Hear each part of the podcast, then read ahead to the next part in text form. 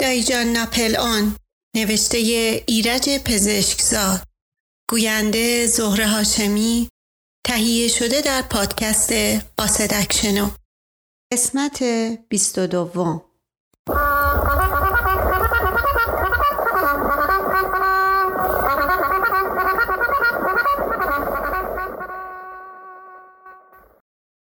در گیرودار بحث و گفتگو درباره نزاع شیرعلی قصاب با خمیرگیر ناگهان اتفاق غیرمنتظره ای افتاد که همه را از بحت و حیرت بر جا کوب کرد. نفسها در سینه ها حبس شد. شاید هیچ کس از حاضران تصور نمی کرد که درست دیده باشد. آقا جان در میان چهارچوب در سالن پذیرایی دایجان ظاهر شده بود. من نگاهی به طرف دایجان ناپل اون انداختم. قد بلندش به نظر بلندتر می رسید. با چشم های گرد و دهن باز بی حرکت تازه وارد را نگاه می کرد. آقا جان دستها را به طرف دایجان دراز کرد و با صدای پرهیجانی گفت اومدم دستتون رو ببوسم و عوض بخوام منو ببخشید آقا و به طرف دایجان رفت در دو قدمی او ایستاد. ولی دایجان هیچ حرکتی نکرد. قلب من به شدت می‌زد. می‌خواستم فریاد بزنم و از دایجان بخواهم که جست آقاجان را بی جواب نگذارد. شاید همه حاضرین همین را می‌خواستند. لحظه ای که به نظرم فوقالعاده طولانی رسید گذشت. ناگهان دایجان هم آغوش باز کرد. یکدیگر را سخت در آغوش فشردند. ناگهان قریب شادی از دهنها بلند شد. مادرم خود را روی آنها انداخت و صورت آنها را بوسید. من به طرف اتاق لیلی که می‌دانستم در آن محبوس است و حق خارج شدن ندارد دویدم و فریاد زدم. لیلی لیلی لیلی بیا ببین بیا ببین. آقا جان و دایی جان آشتی کردن. لیلی با قدم های مردد پا از اتاقش بیرون گذاشت. وقتی از دور آقا جان را در کنار دایی جان دید دست مرا گرفت و محکم فشرد. با صدای آهسته زیر گوشش گفتم لیلی خیلی خوشحالم. منم همینطور. لیلی من تو رو دوست دارم. لیلی سرخ شد و با صدایی که به زحمت شنیده می‌شد گفت منم تو رو دوست دارم. تمام بدنم لرزید. یک موج سوزان از پنجه پاهایم تا سرم جریان یافت و سر و پایم را داغ کرد. بی اختیار آغوش باز کردم که او را روی سینه بفشارم ولی به خود آمدم و او را به طرف سالن بردم. آقا جان دست دایجان را در میان دو دست خود گرفته بود و همچنان به عذرخواهی از آنچه گفته و کرده بود مشغول بود و دایجان آرام آرام سر تکان می‌داد و می‌گفت که چیز مهمی نبوده و همه چیز را فراموش کرده است. نزدیک آقا جان رسیده بودم ولی دست لیلی را رها کرده بودم چون ممکن بود حاضران متوجه بشوند. وقتی همه روی مبلها نشستند آقا جان در حالی که چشم به گلهای قالی دوخته بود با لحن غریبی گفت امروز یه اتفاقی افتاد که تمام وجود منو منقلب کرد. به یکی از رجال سرشناس برخوردم. وقتی صحبت از شما شد یه چیزی گفت که منو تکون داد. به من گفت شما باید افتخار کنین که همچه آدمی تو خونواده داریم. دلم می‌خواست میشنیدید با چه هیجانی از شما صحبت می‌کرد. می‌گفت از میجر ساکسون که در جنگ اول سالها اینجا معمولیت داشته شنیده که اگه شما نبودین خیلی چیزا در این مملکت به این صورت نبود. اگه مبارزات شما و اگه وطن دوستی شما نبود انگلیسا خیلی کارا می‌تونستن بکنن. می‌گفت اون زمان تو جنگای جنوب انگلیسا حاضر بودن یه میلیون لیره به کسی بدن که شما را از بین ببره. چهره دایجان به صورت محسوسی باز و شکفته شد. کم کم لبخندی آسمانی بر لبهایش نقش بست. چشم از دهان آقاجان بر نمی داشت. آقاجان با همان لحن و صدا ادامه داد. همین آدم از مبارزات شما با طرفداران استبداد صحبت کرد. می گفت اگه فداکاری های شما نبود شاید ما امروز مشروطه نداشتیم. دایجان با هیجان بچگانه ای گفت این آدم کی بود؟ اسمشو معذرت می‌خوام نمی‌تونم بگم چون حرف میجر ساکسون رو برای من تکرار کرده براش خطر داره. خودتون که می‌دونین انگلیسی ها رحم ندارن. به خصوص الان که جنگ به این بزرگی رو شروع کردن و هیتلر هر شب داره بمب رو سرشون میریزه. دایجان طوری منقلب شده بود که هیچ نمانده بود دست به گردن آقاجان بیاندازد و لبهای او را ببوسد. مشقاسم که با دقت به این حرفها گوش می‌داد گفت میگن ما زیر اب نمیمونه. ما می‌دونیم که آقا چه بلاها سر انگلیس آوردن. همین الانم اگه آقا رو بذارن سه تای هیتلر بابای انگلیسی ها رو در میاره. آقا جان ادامه داد. من راستی احساس غرور و افتخار کردم. روسیا هم که سوء تفاهمی شده بود. اتفاق روزگار درس تازه‌ای به من داد. شاید همه حاضران حدس می‌زدند که آقا جان دروغ می‌گفت. همه آنها می‌دانستند که مبارزات دایجان با اشار جنوب مبارزات او با خارجی ها مبارزات او در راه مشروطه ساخته خیال اوست و می‌دانستند که آقا جان کمتر از همه این تخیلات را باور کرده است. ولی این کلمات ستایش آمیز توخالی همه را سخت خوشحال کرده بود. چون فکر می کردند که آقا جان برای تمام کردن اختلاف و مرافعه این ماجرا را ساخته است اما روحیه من لحظه به لحظه خرابتر می شد. فکر مبهمی که از اولین جمله های تملق آمیز آقاجان در مغزم پیدا شده بود با یادآوری صحنه گفتگوی آقاجان با آقای دواساز به طرز وحشتناکی روشن می شد و اعتمادم از حسن نیت آقاجان سلب می شد. خدایا کاش اشتباه کنم. کاش واقعا آقا جان از جنگ و جدال پشیمون شده باشه.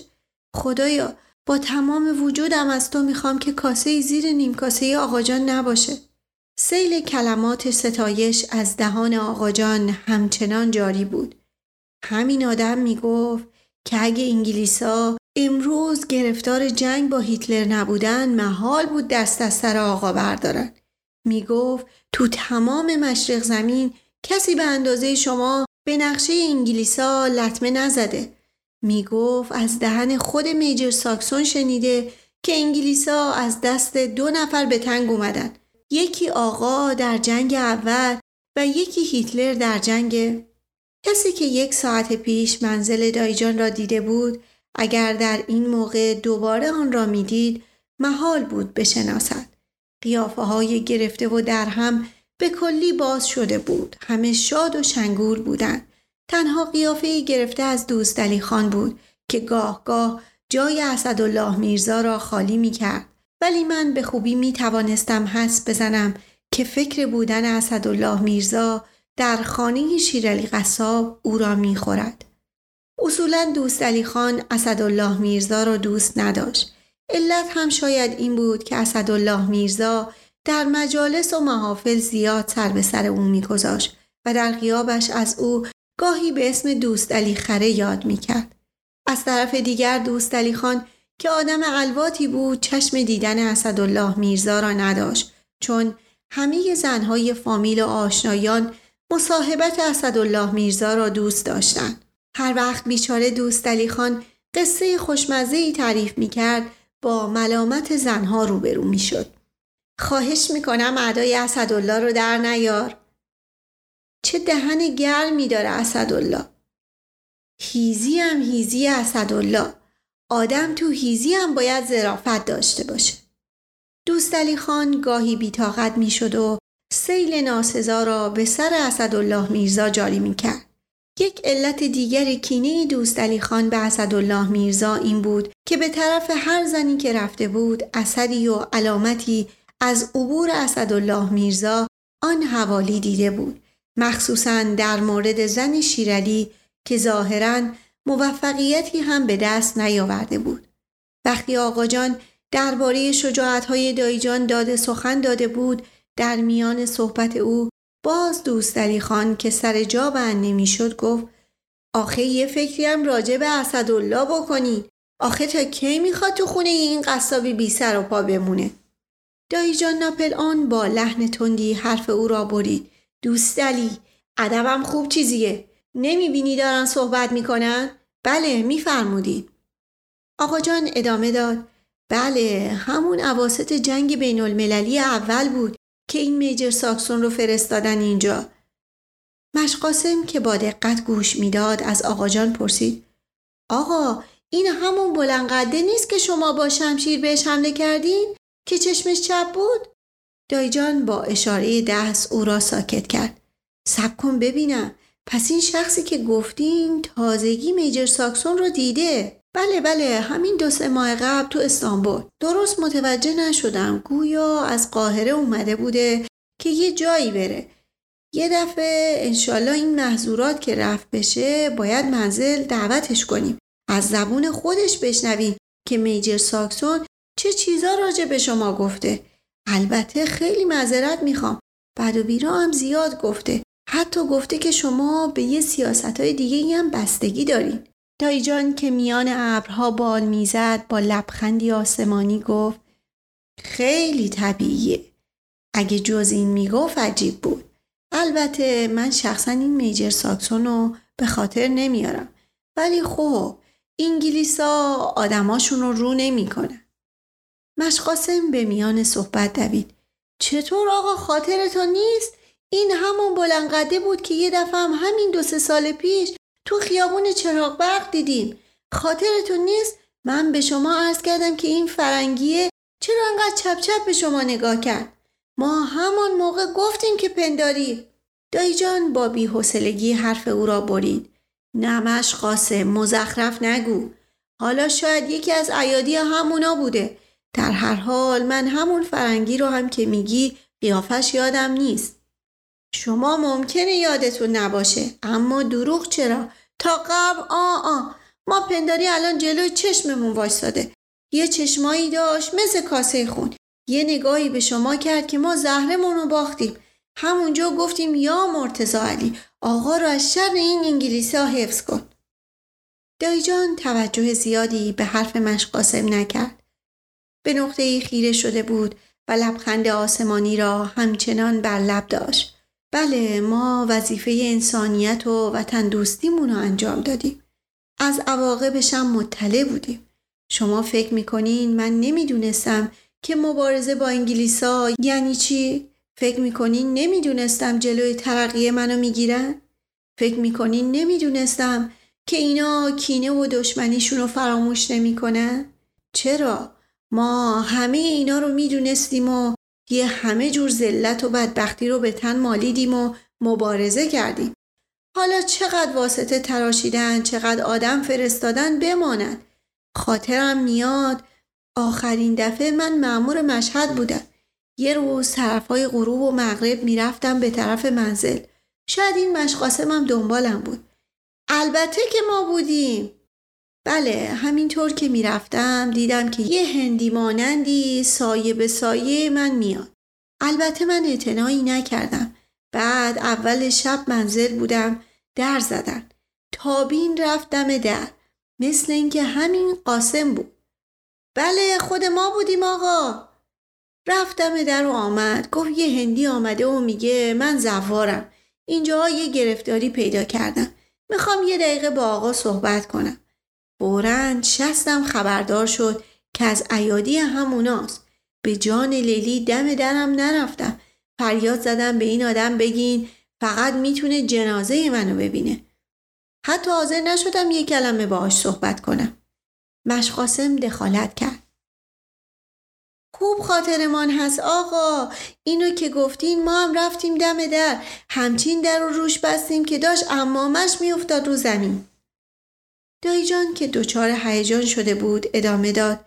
با این خفت جوابش کردم و فریاد زدم برو به اربابات بگو که فلانی فروشی نیست. مشقاسم سری تکان داد و گفت یارو هندیه یه نگاهی کرد و رفت که ما پشتمون لرزید همونجا گفتیم یا مرتزا علی. آقا رو از دست اینا به تو سپردیم. آقا جان گفت در عوض امروز شما با سربلندی راه میرین. خونواده شما به شما افتخار می‌کنه. دوست علی خان که مرتب در جنب و جوش بود گفت ولی اگه افتخار و آبرویی کسب شده نباید گذاشت لکه ننگی روش بشینه. الان یه نفر از افراد این خونواده تو خونه یه قصاب چاقو کشه هیچ کسم. شمسلی میرزا با لحن تندی گفت آقای دوستعلی خان اینقدر به برادر من نیش و کنایه نزنین. اون بیچاره از ترس خشونت و زبون بد شما به قصاب پناه برده. اگه دلتون برای زن قصاب شور می‌زنه حرف دیگه ایه. عزیز و سلطنه ناگهان از جا پرید. مرد شور دلشو ببره که شور نزنه. یه دفعه دیگه اگه پشت سر پسرموی من مزخرف بگه دندونای آریشو میریزم توی دهنش. بعد دوباره نشست و گفت من با اسدالله صحبت کردم. تفلک ناراحته که زن و بچه شیرالی رو تنها و بی سرپرست بذاره. دوست علی خان فریاد زد. خانم جان شیرالی بچه نداره. همون زنش هم بچه است. اسدالله آدم حساسیه. دوست علی خان با چهره منقبض از لای دندانها گفت می‌خوام هفتاد سال حساس نباشه. و با قدم های تند و عصبی از سالن بیرون رفت. عزیز و سلطنه با نگاه پرکینه او را بدرقه کرد و گفت من حالا یه کاری می‌کنم خیال اسدالله راحت بشه و بیاد بیرون. منزل مادرزن شیرالی همین نزدیکه. میرم میفرستمش پیش دخترش که تنها نباشه. تا اون خرس شیرالی از زندون آزاد بشه. قیافه دایجان سرهنگ باز شد. او هم از بودن اسدالله میرزا در خانه شیرالی ناراحت بود ولی به روی خودش نمی آورد. با هیجان گفت بسیار فکر خوبیه چون حیف اسدالله تو شادی و سرور امروز ما شرکت نداشته باشه. بعد با صدای بلند خطاب به همه حاضران گفت بنده می‌خوام از همگی تقاضا کنم امشب شام رو منزل بنده میل بفرمایند. می‌خوام به میمنت رفع سوء تفاهم از اون شراب 20 ساله براتون بیارم. نه این چه زحمتی آقای سرهنگ باش انشالله یه شب دیگه. ابدا زحمت نیست. همه چیز مهیاست. خانوم یک سبزی پلوی خوبی تهیه دیده. شما هم همه شام پختید. می‌تونین بیارین دوره هم بخورید. سه و روب کمه بعد از اون سیزده مرداده عاشق شدی رفت عشق تو رو به باد داده همه خوابیدن دایی جون توی باغه. کی این دیوار رو کثیف کرده؟ اینا چیه رو دیواره؟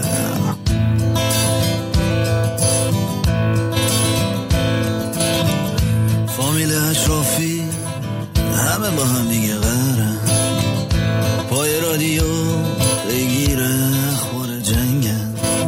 هر صدای اعتراضی صدایی مشکوفه. انگلیس های چشم پشت دروازه شهرم. نگار مالا. اگر دگر دست جای اما اصلا دستم به دامن تو. تصم ریدیو دیگه نبینم سر دوای دایی جون آقا جون. مال ویتریش آب گوشت بز حرفا به فکر